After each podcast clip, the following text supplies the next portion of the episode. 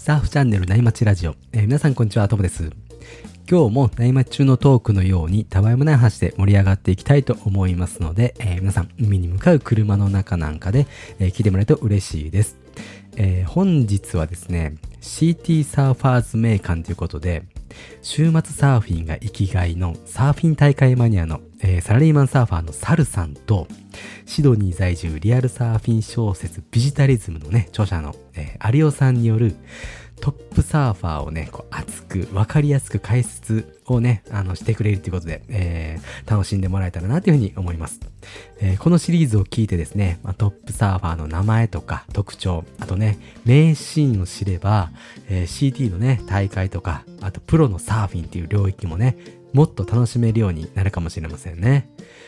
えーそれではですね、えーアウトからいいセットが入ってきたので、えー有オさん、サルさん、お願いします。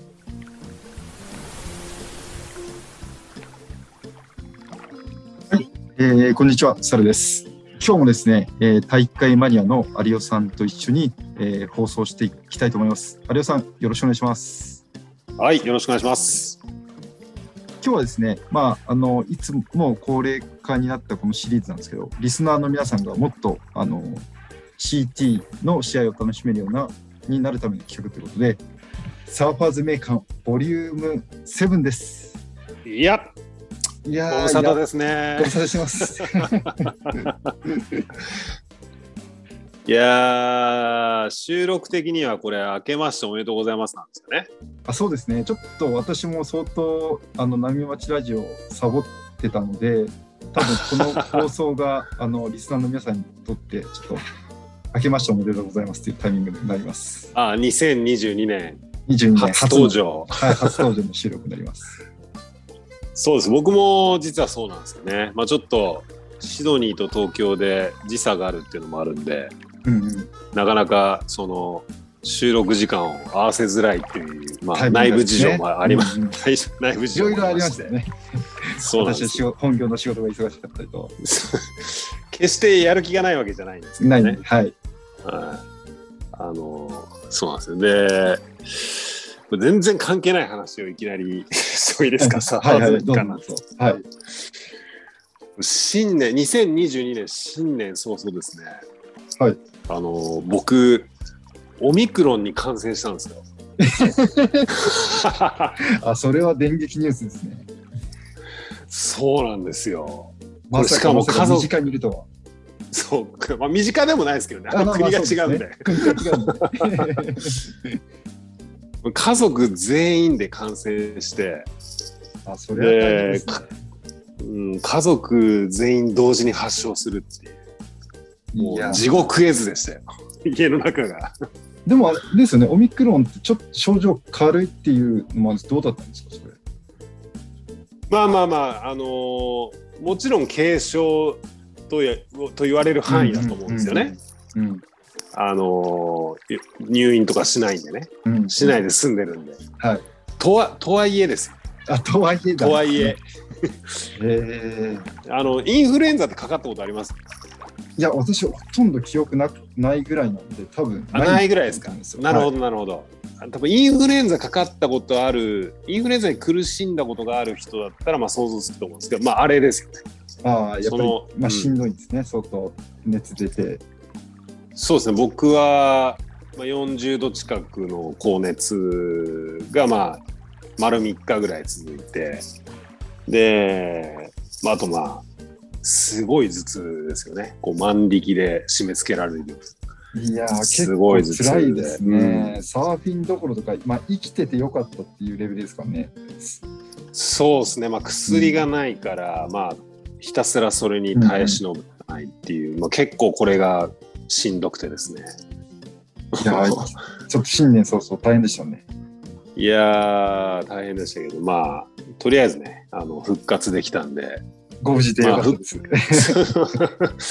復活できたんですけど、あのーそう、結局ポジティブ、その、えっ、と、オミクロンの、まあ、けんなんだ、テスト、あのーかかってコ、コロナにかかってるかかってないかっていうテストを受けて、まあ、これがまあ、結果かかってたんで、そのテストを受けた日から、丸々1週間、自己隔離をしなきゃいけないんですよね。ああ、なるほど、なるほど、なるほうん、だから僕はまたこのしばらくサーフィンがこのせいでできないっていうど。いやー、なんか結構最近多いですね、有吉さん。せっかくのオーストラリアという 素晴らしい環境の中、そうなんですよ。し逆に一時2020ですよね。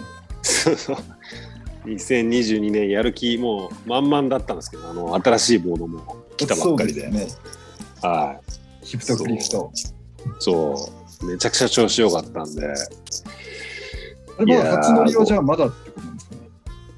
いやいやえっとね初乗りはしてるんですよだからもう新年明けてえっとそう元旦はサーフィンしてで2日はちょっとあの家族でちょっとプールというかああの、はいはいてプールテーマパークみたいなのに行ったんですよ。はい実はそこで多分感染してるんですけど間違いなく。間違いなく。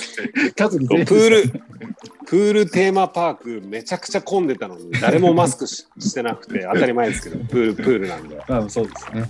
めちゃくちゃ密だったんで、まあ、そこで感染したんですけど、なるほど。まあそのなるほどその後えっとまあ3日と4日サーフィンしてるんでああ、でもそれなりにサーフィンしてますね。もう3回くらいやってるんですね。3ラウンドやってるんですよ。えー、じゃあ私と同じくらいです。うん、そうでそこから具合悪くなってるんでまあそんな感じです。まあ、初乗りはできたということで、何よりです。まあ一応 一応初乗りやで、はい、なるほどまあまあまあ、はい。まあ、というね、ちょっと、あの、サーファーズメーカーとは全く関係のない、あの、近況報告から。まあまあ、でも今、旬な話題ですからね、ちょっと私もいや、でも、まあ本当リねス、リスナーの皆さんもはい気をつけてね。やつら、本当すごい感染力だと思うんですねこのはい体感としては、一瞬で、もう家族でかかったら、本当一瞬で、いや、家族旬ですね。はい。気をつけあのかかっちゃうんで気をつけてください。あのそれなりに軽症で済みやすいとはいえそれなりにきついんで。いや、そうですね。ちょっとうん私も今の聞いて、気をし引き締めて、ちょっと生活していかないといけないですね。はい。そうしてください。じゃあ、そろそろちょっと本題に、えー、移りましょうか。そうですはい、移りましょはい、でこれまでですね CT ランキング1位から6位までやってきたので、まあ、ちょっとシーズンも始まっちゃうんですけどちょっとギリギリ、まあ、去年のランキング7位までちょっとやっていきたいなと思って、まあ、この7位の選手もですね、もう南アフリカといったらこの選手ということでう。はい。ああれさん誰ですかね？ジョーディー・スミスですね。はいジョーディこれってちょっと私不思議なジョーディー・スミスなのかジョディー・スミスなのかまあどっちでもいいんですかね？いや、えっと、スペル的にはジョーディーです。えやっぱジョーディー・スミスなんだ私じゃあ、はいジョディー・スミスってちょっと勘違いしてたんですね J-O-R-D-Y なんで、ジョージョーディー・スミスですね。ー。はい。ジョーディー・スミスです。ね、この、まあ、数少ない CT 界のビッグマン。ビッグマンでですすね。よね。はい。自分がね、僕はあのでかいので、あのオーエンライトと並んで大好きなサーファーなんですよね。そうですね。オーエンライトうんのやっぱ次にでっかいんですけど、オーエンライト190あって、187ぐらい。まあ、この後、180、うんそうですね。あ90センチあるの？か。まあまあ、そう、あのそれぐらいな感じですよ。はいはい。うん。で、ジョーディって昨年、膝の手術をしたんですよね。そうですね。で今年はこうちょうどねその膝の手術から復帰するっていうね、まあ、話題が、まあ、持ちきりですけど、うん。まあ、昨シーズンもあの CT の試合は全部出てたけどオリンピックにだけちょっと出られなかったんですよねこの膝の手術のせいでああ、そうですね、そうですね。そうそうそうそう最終戦、いくつかはちょっと出てないですね、その。あ出てないかはい、出てないんですよ。そっかそっか出てないのかはい。でも、出てなくて、このランキングだから、やっぱすごいですよね。まあまあまあ、うんまあそういう実力者ですよ、彼は。まあ、じゃあ今回もですねちょっとどんな感じにで進めていくかというと、まあ、あのこはい。れまでと同様に、とまあ、ジョーディ・スミスのプロフィールと、えー過去の、えーちょっとジョーディ・スミスはジュニアからの戦歴と,、い。うん。とまあ、どんなサーフィンをするっていうサーフィンの特徴、まあ、とあとライバルといえば、で、最後に記憶に残る明治愛といった感じで、いつもながらに進めさせていただければと思います。はい、それでお願いします。では、あの、プロフィール、スポンサーあたりから紹介していきます。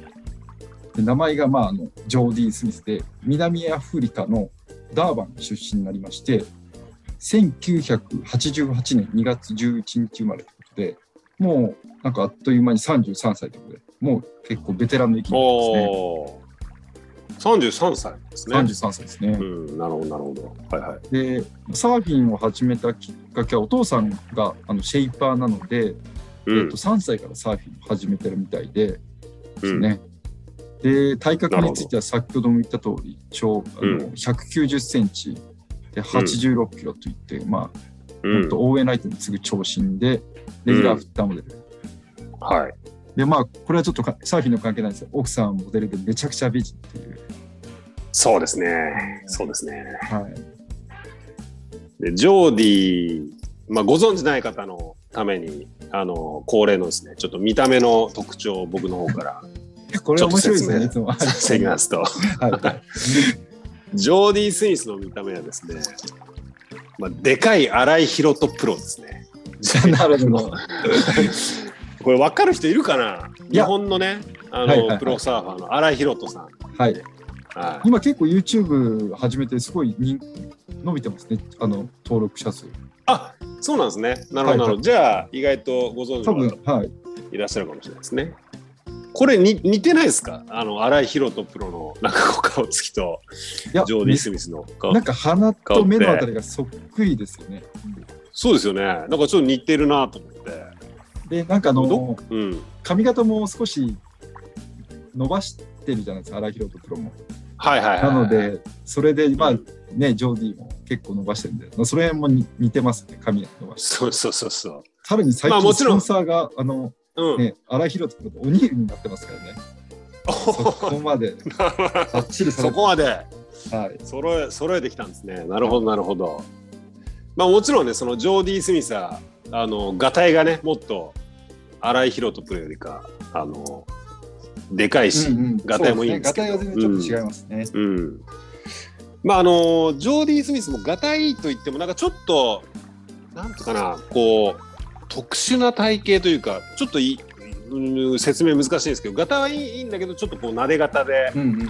ちょっとこうムキムキっていう感じじゃないんですよね。なんかそうですね。うまく言えないんだけど。なんか骨は太そうだけどこうあのいわゆるこうミシェル・ボーレーズみたいなこう筋肉ムキムキみたいな感じじゃないというか、うんわかります？しなやかさがありますね。体格は。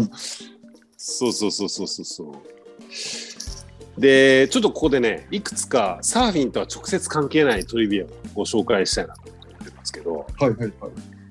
ジョーディ・スミスに関して、ね。ジョーディ・スミスからですね。はい。で、彼、南アフリカ出身じゃないですか。うんうん。で、南アフリカって基本的に超治安悪いんですよね。ああの僕行ったことい。ないけど、こうま聞いたところによると、まあ、ところによっては、まあ、うんヨハネスブルグとか、まあ、あのよく世界で一番治安が悪いみたい。なんことを、あの言われたりしてますけれども、まあ、その南アフリカ出身のジョーディ・スミス、なんかで読んだことあるんですけど、なんか若い頃ナイフで刺されたことあるらしいです そんなことあります？ね、日本人のプロでナイフに刺されたりますからね。いや、さすがにどんなやんちゃな人でもなかなかないです。よ。いや、なかなかないですよね。こうじょうまあ、ちょっとどういう状況で襲われたかちょっと忘れちゃったんですけどあの、喧嘩しててそうなったのか、まあ、一方的に暴漢に襲われてなったのか、まあ、喧嘩じゃなかったような気がするんですよねなんか襲われた系だったと思うんですけどああ、まあ、それこそ治安が悪い。でも、ジョーディ・スミス自体はどうなんですか？ちょっとやんちゃだったんですかね？どうなんでしょうね。なんともその彼自身がこう悪だったかどうかっていうのはちょっと僕もあんまり分からないんですけど。悪そうな雰囲気はないですよ。ずっとサーフィンやってたらね、あんまりね。そうそう。なんかそんなに悪い雰囲気はそうないですよね飛行に走る感じはなさそうですけどね。うん。そうそう。であとねもう一つねさっきあの奥様はモデルっていう話が出たじゃないですかはいはいはい。奥さん本当にもう超スーパーモデルみたいな方なんですけどこれジョーディ・スミス何回も振られたけど諦めずにアタックし続けて、まあ、結婚にこぎつけたというふうに聞いております。えー、すごいですね。うん、そうそう。うんジョーディ・スミスでも全然歯が立たなかったぐらい美人っていう、まあ、それでもいやー、やっうんぱり諦めないという重要なんですね。諦めないっていうところが諦めずにアタックし続けて成功するところすごいですね。すごいですよね。うん、なんかそうその粘り？こうサーフィンに通じるところ あるんじゃないかなっていう。カービングの粘りとまあ同じくらいそうそうそうそう粘ってるんですよね。そうなんですよ。えー、面ていうね白いですね。はいはじゃあい。ちょっとしたすんなりはい奥様はゲットしたわけじゃないと。そうなんですよ。まあ彼ほどのねあの名声があってもですねこうチャレンジし続けるというね姿勢が大事なんだなっていう。うまくちょっとまとめましたけど。いやまとめようとしてあんまりうまくまとまってないんですけど、まああ、そうそういうことにしときましょう。はい。はい。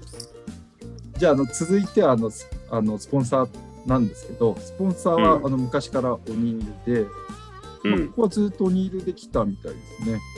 うんであとは、サーフボードは最近、あのスミスサーフボードで、まあ、お父さんがあのシェイパーで、お父さんの板に乗ってスミスサーフ、はいはいはいはい。はいはいはいはい。結構スミスサーフボードってでも最近ですよね。それまでアルエメアルメリックとか JS とか DH そうっすね確かに確かに乗ってたんですよね。うん、確かに。これ私の推測なんですけど多分、最終的にはスミスサーフボードを見てたんですけど、多分いろんな板に乗って、そのフィードバックをお父さんにしててそのために乗ってたんじゃないかなっていうこれ勝手な私の推測です。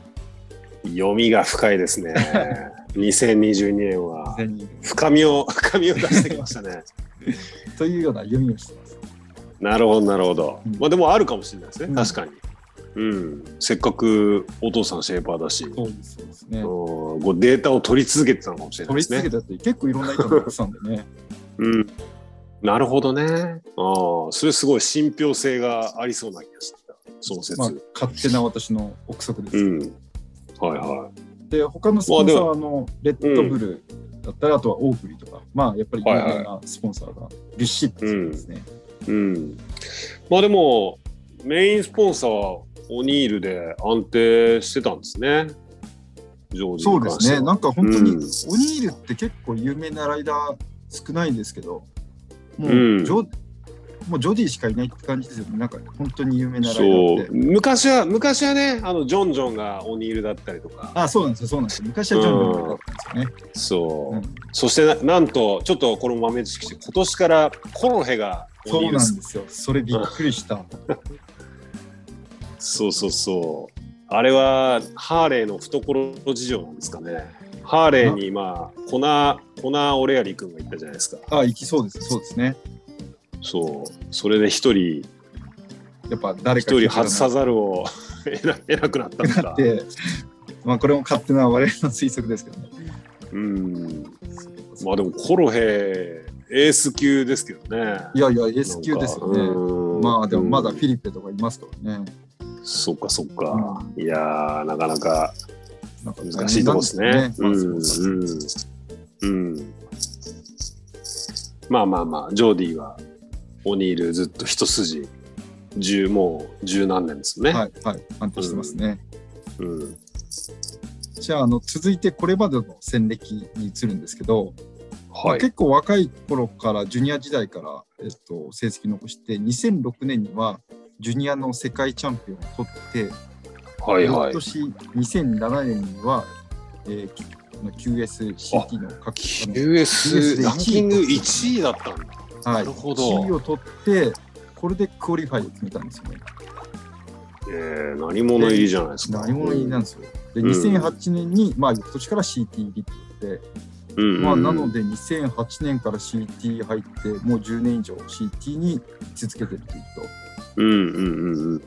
で、ただし、あの、ワールドサあの WCT では、まだうんワールドチャンピオンの経験はなくてですね、うん、過去最高ランキングは2016年の、えっと、2位が、えっと、一番良かったランキングですね。ああ、そうか。2位までは行ってるのか。2位までは行ってるんですよ。はいはいはいはい。2016年はだ誰だ？ジョンジョンかガブかみたいな感じですか？今年は。多分ジョンジョンだったんじゃないですかね。うんうん、なるほど。はいはいはい。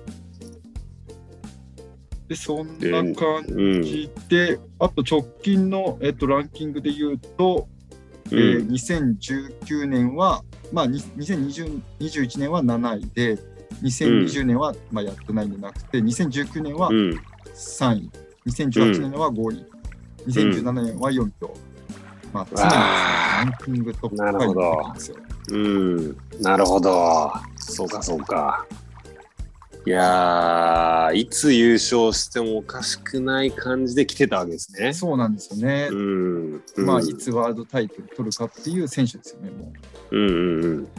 ちなみに直近の2021年の CT の成績は、1戦目のパイプが5位、はい。2位からのニューキャッスル、ニューキャッスルで9位、並びうん9位、うん。えーマーガレット・リバーで2位、はいはいはいえ。ーロッテネストで9位、うん。でサーフランチ、えーメキシコは怪我なんですよ。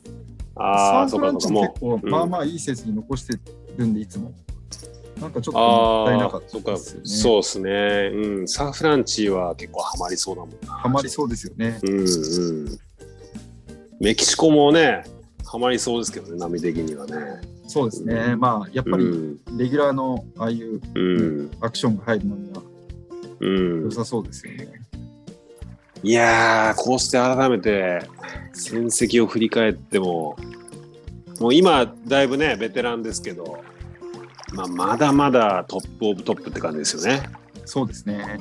うん。いや、本当にワールドタイトル、いつ取るか、いつ取るかで、まあ、今、ずるずる来ちゃってる感もちょっと否めない。いや、否めないですね。このままちょっと引退しちゃう選手もやっぱいるじゃないですか。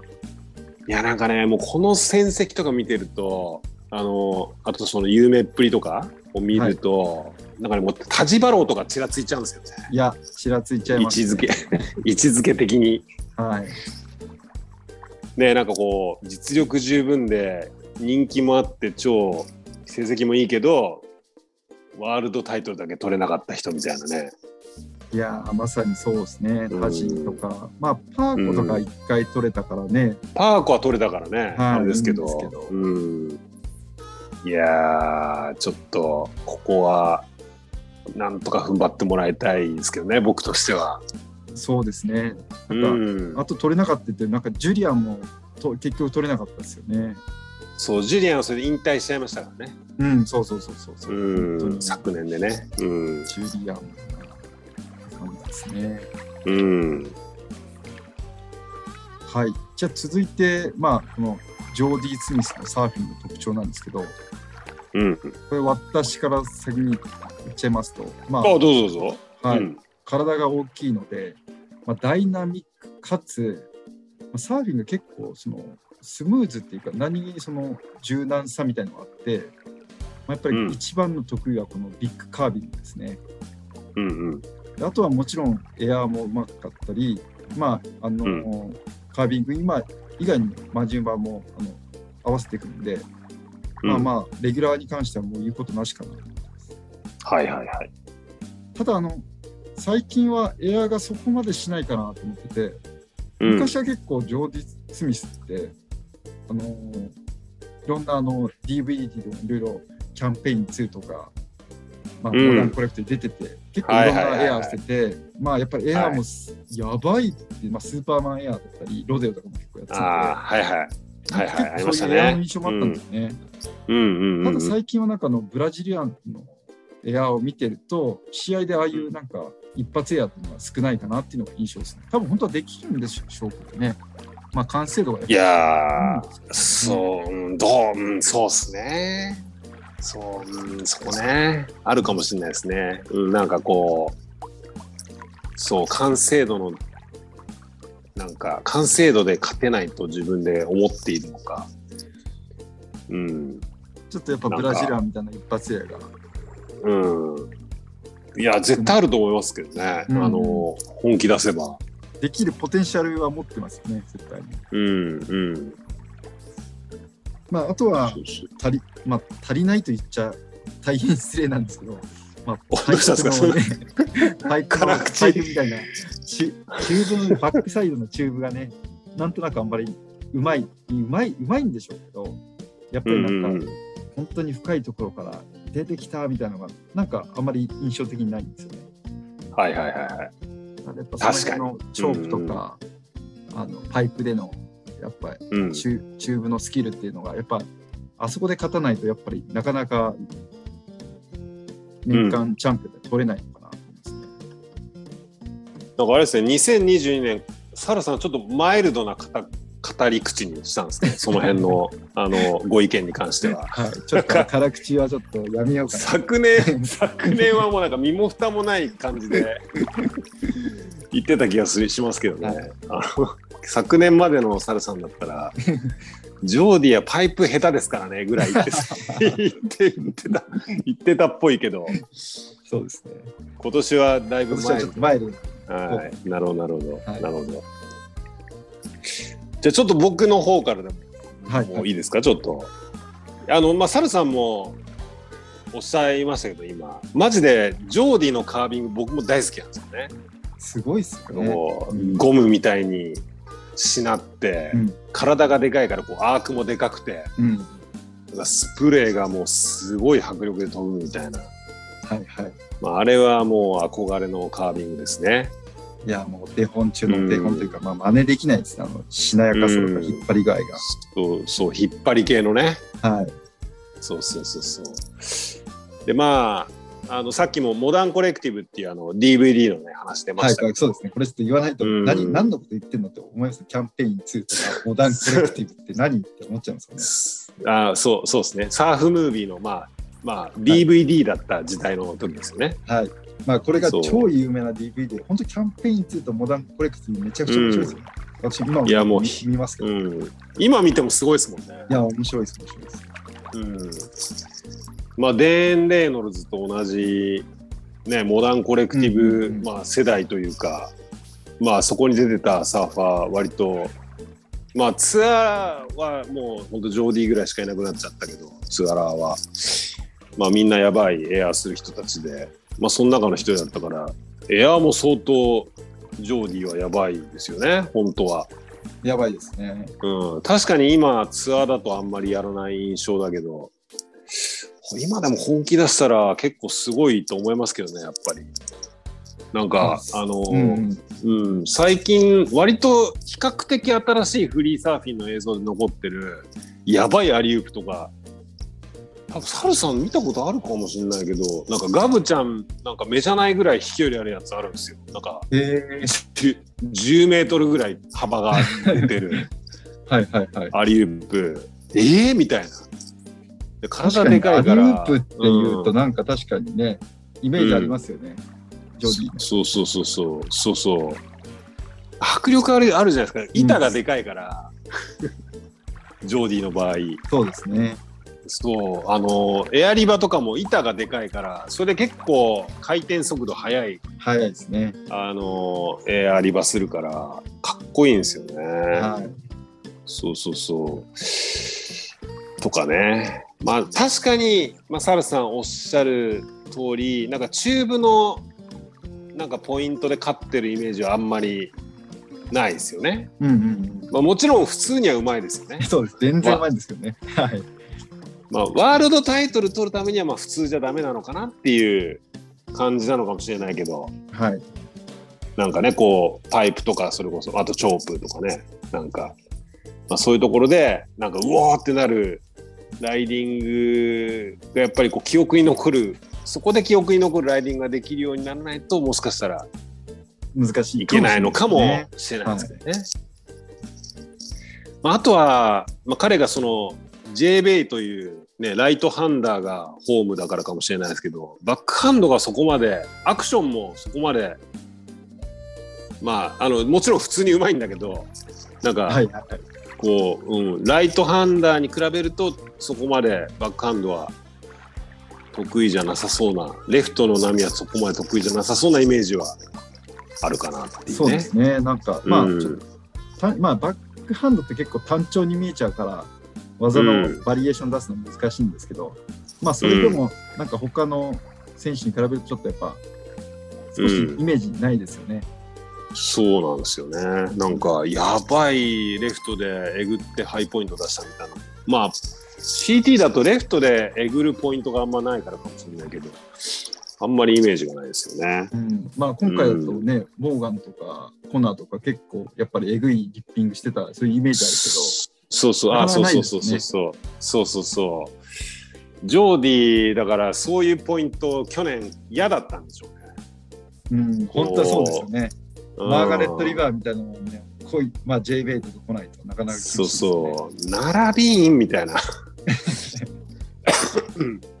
ニューカッスルのうん。あメレウェザーみたいな。QS クオリティの波、俺むずいわみたいな感じだったかもしれないですね。そうですね。うん。いやなんかそう前こうジョンジョンと2人でセッションしながらそのタイトルがなかなか取れないことをこう愚痴る動画があったってこれ多分サルさんにちょっと言った気がするんですけど。私、うん。あの、英語わかんないんで、全然何言ってるかわかんないんですけど。そうそうそうそう。そこでもまあその QS クオリティの波のことちょっと愚痴ってましたけどああ、愚痴ってたんですね。やっぱりうんそうそうそうそうまあ、それお互いそうですね。ジョジョンジョンも結構ね、うんモーガンにやられっぱなしでしたからね。それそうそうそうそうそう。ねえだからまあ特にブラジリアンがねどんどんまあ彼の後輩の後輩というかまあ彼よりか若いブラジリアンがどんどん台頭してきてうん。ねえポンポンってこうタイトル取ってっちゃうからもう俺何年もタイトル追っかけてんだけどみたいな感じで。すね。うん。そう。でき最近のこうブラジリアンとかもみんな QS クオリティの波でもハイスコアバンバン出すけど俺どう点数出していいか分かんねえみたいなね。ところでまあそそうういうそう。まあ、本人的なモチベーションもねちょっと今後どれぐらいあの維持できるかみたいなところはこうしワールドタイトルを取れるか取れないかのまあ大きなポイントになってきそうな気もしますけどね。そうですね。やっぱプライベーうんト、ね、奥奥さんもできて、ね、例えば家族とか持っちゃう、持っちゃうとなかなうんかそっちも大事にしたいと思っちゃうけど、ジュリアンみたいな。そうそうそう、まあ、ジュリアンみたいにね。ね。嫌ですよね。うん、そうそうそう。まあ、まあ、そういう意味でも今シーズンはオリンピックを棒に振ってでもまあ膝の回復を優先した、まあ、手術明けということで、まあ、フレッシュな気持ちでねこう頑張っていただきたいですね。そうですね。2022年こそ、2年度、うんまあ、まあ、ぜひぜひ取ってほしいですね。うん年間のワールドチャンプを。はい、ちょっともうブラジリアンは今シーズンはちょっとお休みいただいても僕は構わないかなっていう。いや、私もそろそろいいですね。一旦ねちょっとそういうあの、まあ、もちろんあの手は抜いてはいただきたくないんですけど、うんまあ、ジョーディのそういうなんか復活快進撃で涙の初再感みたいなのを見たいですよね。見たいですね。まあ、長年やってました、やってますからね。うん、そうそうそうそう。まあ世代的にも僕はぜひこうジョーディには取ってもらいたいなっていうそうですね感じで。すね。うん。はい。じゃあ、続いて、あの、まあ、ジョーディのライバルはっていう。ことなんですけど、これちょっと、多分私も有オさんも一緒なんですけど、まあやっぱり一昔前はですね、ジョーディ VS デーン・レイノーズみたいなのが、多分雑誌とかで騒がれまくってたと思うんですよ。ああそうですね。間違いない。もう、はい。こうもうモダンコレクティブの二人ですよね。まあねまさに。うんうん。で、これ、多分 CT qualify したのも一緒の年なんだよ、確か。一緒でしたかね。多分一緒だったと思うんです、これ。もし違ってたらすいません。うん。なので、まあまあ、まさに同じような、うん。ね、タイミングで上がってるんで。そうですね。確かに。うん。まあ、今はあとはフィリペがなんとなく今年のマーガレット・リバーでとか、あと、うん過去のトラッセルズでの決勝もですね、このあの、うん。フィリペ対あのジョーディ・スミスで戦って、うんまあ、。これフィリペに負けてるんで、そうですねうんうんうん。まあ、この辺なんかはちょっとライバル視してるんじゃないかなと思って。うんうんまあ、ちょっとサーフィンのこれね伝りは、まあうん。うん細線が細かったりとちょっと違うんですけど、うんうんうんまあこの辺がライバルかなと思ってますね。まあ、これはね、僕も完全同意ですよ、サルさんに。あのーうん、自分の中でも、まあ、ジョーディのライバルというまず、まあ、デーンは外せないっていうね、うん外せないですよね。そうもうその当時やっぱり最先端の2人みたいなもう今最先端のサーフィンをする2人みたいな感じでもうちょっとこうようやくケリーをかすませるというか、うんかすませるっていうとちょっとこう語弊がありますけどなんかそういうスターのなんかこう誕生みたいな雰囲気あったじゃないですかありましたよ2ね。人で。なんか、うんケリーが、だって世界一、レーンがサーフィン一番うまいとみたいなこと言ってましたからね。うんうん言ってましたよね。サーパーポールかな？なんかね。うんはい。うん、でまあサルさんも今言ってましたけどどっちがうまいみたいな僕もう海でも生でそういうね議論聞いたりよくしてたしうんうん。そうでまあ結果的に試合に向いてたのは結局ジョーディだったっていうね感じですけど、うんそうですね。うん、デーンはもうそもそも試合に向いてない向いてないですね。はい。せ性格が試合に向いてない性格は向いてないですからね。うん、っていう感じでしたけど、まあ、あとはね、あのーこれはさっきやっぱ話に出たジュリアンはいはいはい。僕的には、まあまあ、ジュリアンも引退しちゃったけどライバルといえばジュリアン・ウィルソンっていう感じはちょっとありますね、僕は。うん、また年代的にもほぼほぼ近いし、そうそうそうそうそうそう、うん、よく戦ってたイメージがあります。ね。そうですね。うん。まあ、現役だとねやっぱりフィリペかなっていう感じはあるかな。2人ともライトハンダーでカービングが入るナビスが得意みたいな感じで。で2人とも今はカリフォルニア拠点にしててみたいなところも含めて、うん、そうですね。フィリペが。二うん。人ともカリフォルニアだもんな。そうそうそうそう。っていう感じですかねライバルに関しては。なるほど。まあちょっとお互い一致したということで。はい、えー続いて、まあ最後の議題は、おお互いの記憶に残る名試合、名試合はどれってことなんですけど、うん。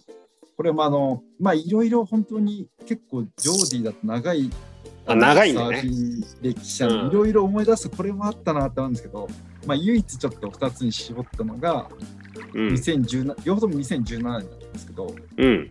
J ベイで、えっとラウンド3で、えっと、相手が、ね、レオンレオさんなんだおおレオ様はいはい。うん。ヨーディ・スミスで戦って、うん。これジョジョーディがパーフェクトなんとに10点満点10点満点20はいはいはい点出した試合があってうですねんうんこれがありましたね。うんまあ、今思うとそんなにまあでもまあすごかったんですけどね、まあ、中うん。一発でかいカービングしてちょっと少し合わせた感じで、まあ、長い位置うん。に受けるのと、はいはいはい。あ。とはちょっとあのマジューバーを何個かうん。かませて、まあ、チューブ2回ちょろっとちょろっと抜けて最後に、まあ、すごいビッグフローターで10点とああありましたね。これそう J ベースすげえ波良かったんですよね。いや、この2017年の時 JB めちゃくちゃ良かったですよ、この大会の時。でかくてでかくて。でかくて、うん、そうそうクリーンなはい。感じでしたよね。ああ高これは覚えてるわ。結構連発だうんったんですよ、この2017年。クライテリア的にもねまだ結構点数出る感じの時代ですよね。あそうですね。ぐらいの時。うはいん10点、10点、結構いろ多分ジュリアンとかも10点出したりしてたりして、うんうんうん。結構波良かったんですよね。あれ、この時結局でも、ジョーディ優勝はできてないんですよね？はい。多分この時優勝したのが、フィリペのアリウープじゃなかったでしょ。ああ、そっかそっか。多分み緑の髪型した、うん。多ああ、そっかそっか。その時か。分その時ですね。はい、はい、はいはいはい。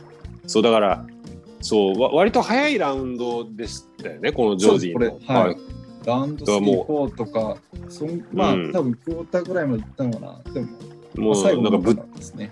ぶっちぎり優勝候補だろみたいな感じの雰囲気醸し出してて、こけちゃったみたいな。こけちゃったんですよね。まうんあ、地元ですからね。うん。確かに確かに。でも、すごい覚えてます、これ。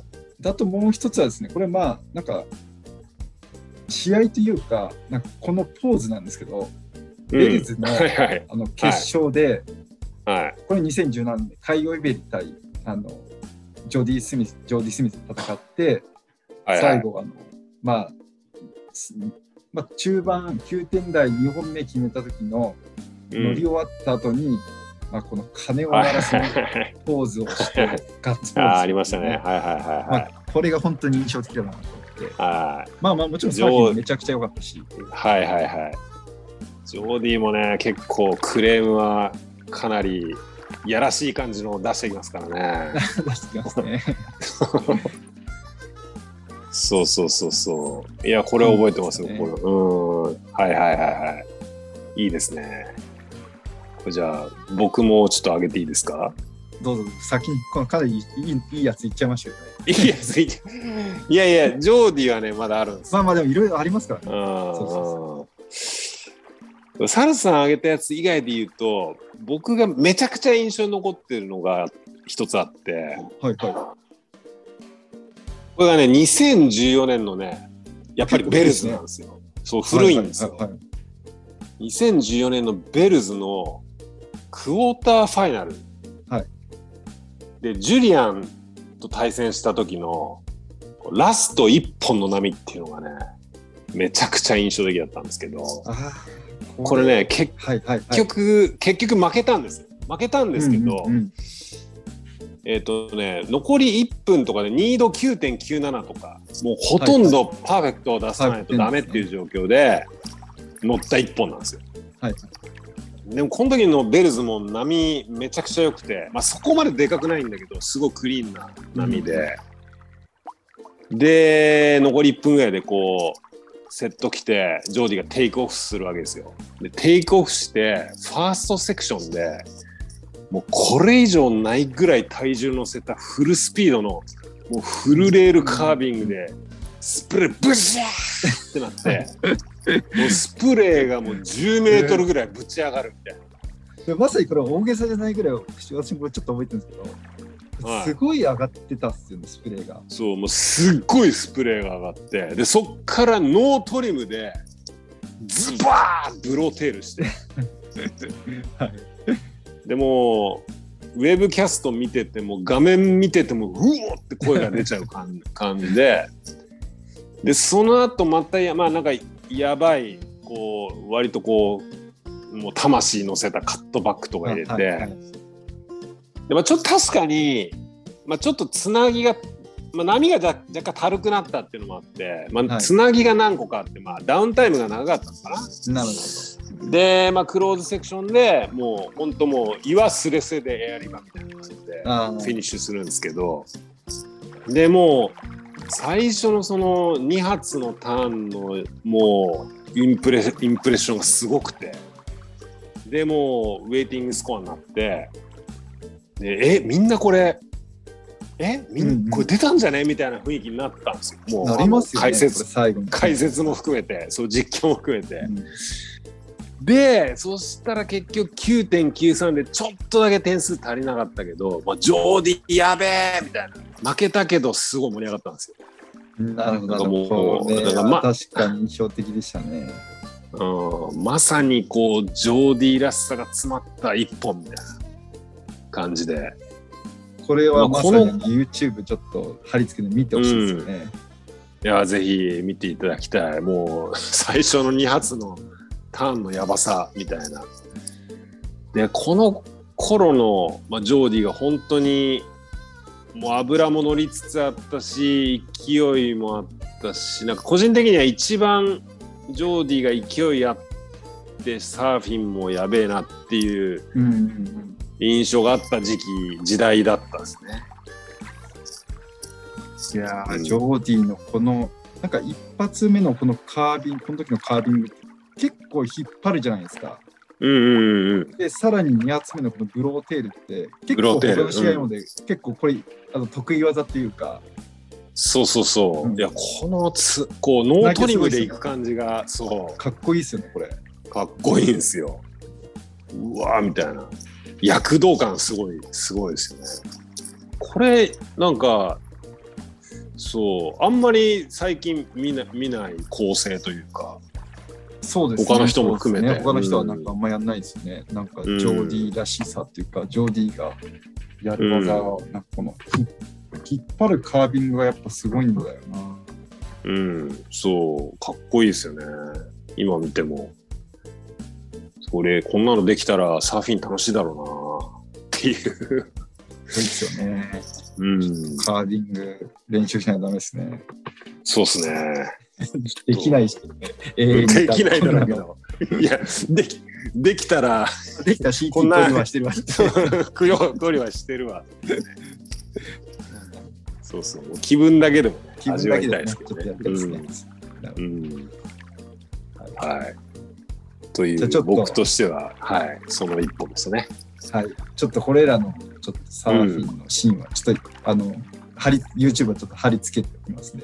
はいちょっと我々のねこうねスーパーとかちょっと伝わらない部分あると思うんで、ぜひぜひちょっと動画を見て、はい。ジョーディ・スミスってこんなやばいんだって知っていただきたいなと思います。知っていただきたいですね。はい。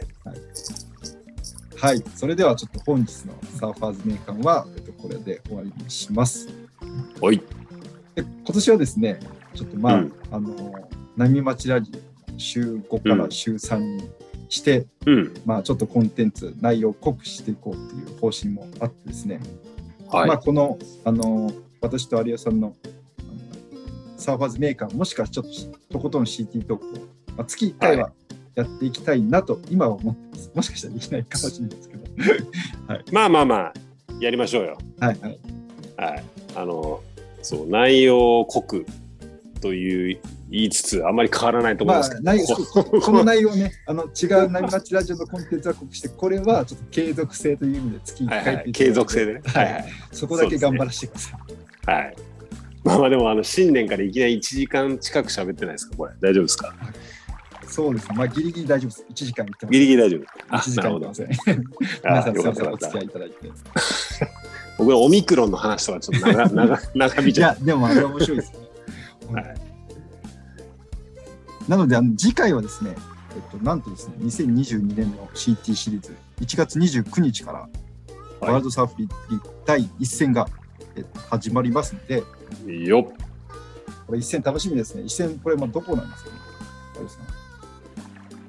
これはビラボンパイプマラインマスターズじゃないですか。はい。また去年に続き、第1戦かはいらビラボンパイプラインマスターズで、はい、聖地でね。聖地でやりますね。はいこれ、ジョンジョン復活ですからね。うん、ジョンジョン復活の。ジョンジョンしかも、あの、怪我明けでね、あの、ハレイは優勝してますからね。優勝してますからね。うん、だ CT 戦復活ってことで気合入ってると思いますね。うん。頑張っていただきたい。 back to back していただきたいですね。で、また、あまあ、2021年から2年だから、まあ、新しい選手がまた、こさっき言ったコナー・オレアも含めて、そうだ、大量に入ってきますね、これ。大量に入ってるので、うん。今井コナー、コナーさんは、コナーさんは、まあ二回残留。残留でしたっけ、あじゃあ、あ、違うか。一回落ちても、そうなんです一回落ちてるんですよ。一回落ちて、で、また、 requalify。リ requalifyか。 requalify そうか、そうか、そうか。うん。ななるほど。まあ、他にもね、いろいろ、はい。鳴り物入りの、はい、し、あのールーキーがいますからね。ちょっとその辺も楽しみですね。うん。ハワイのハワイアンも入ってますよね。なんとかって知ってます？有吉さん。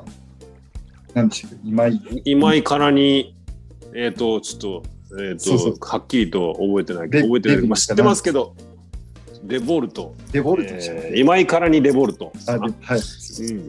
あの、うん。前から知ってはいましたけどね。あの、そう。いやー、一番こいきなりそう。いやー、ね、やばいサーフィンしますよね。しますね。うん。そうそう、ハワイ以外だと、そう、どう、どういうサーフィンするかもちょっとまあ。確かにそうですねうん、うん。いやいやいや、注目すべきとこいっぱいあるから、楽しみですね。うん。まあちょっとその辺なんかもちょっと第一戦が始まったら触れていきたいなと思いますので、えっとまた、うんえっと次回はえっと CT あのとことん CT トークの第一戦でお会いし皆さんお会いしたいと思います。はい本、日もありがとうございました。ありがとうございました。はい、えー、サルさん、有オさん、ありがとうございました。いやー大会前にのね、お二人と会ってかなり盛り上がってましたよね。えーとですね、このサーファーについて知りたいよとか、まあ、聞きたいよみたいなね、ご希望があれば、えー概要欄に URL を記載している、えー波町ラジオ特設の掲示板とか、えーお問い合わせフォームからね、あのメッセージしてもらえると嬉しいなというふうに思います。またね、あの波町ラジオのインスタグラムのアカウントから、えー DM してもらっても、あの、全然大丈夫です。えーそれではですね、えーそろそろいいお時間なんで、えーこの辺で終わりにしようかなというふうに思います。えー今日もですね、パナイさんのキンキンを聞きながらお別れです。えーそれでは皆さんのところにいい波が来ますように、失礼します。静かに暮らそう君がそう言うから引っ越した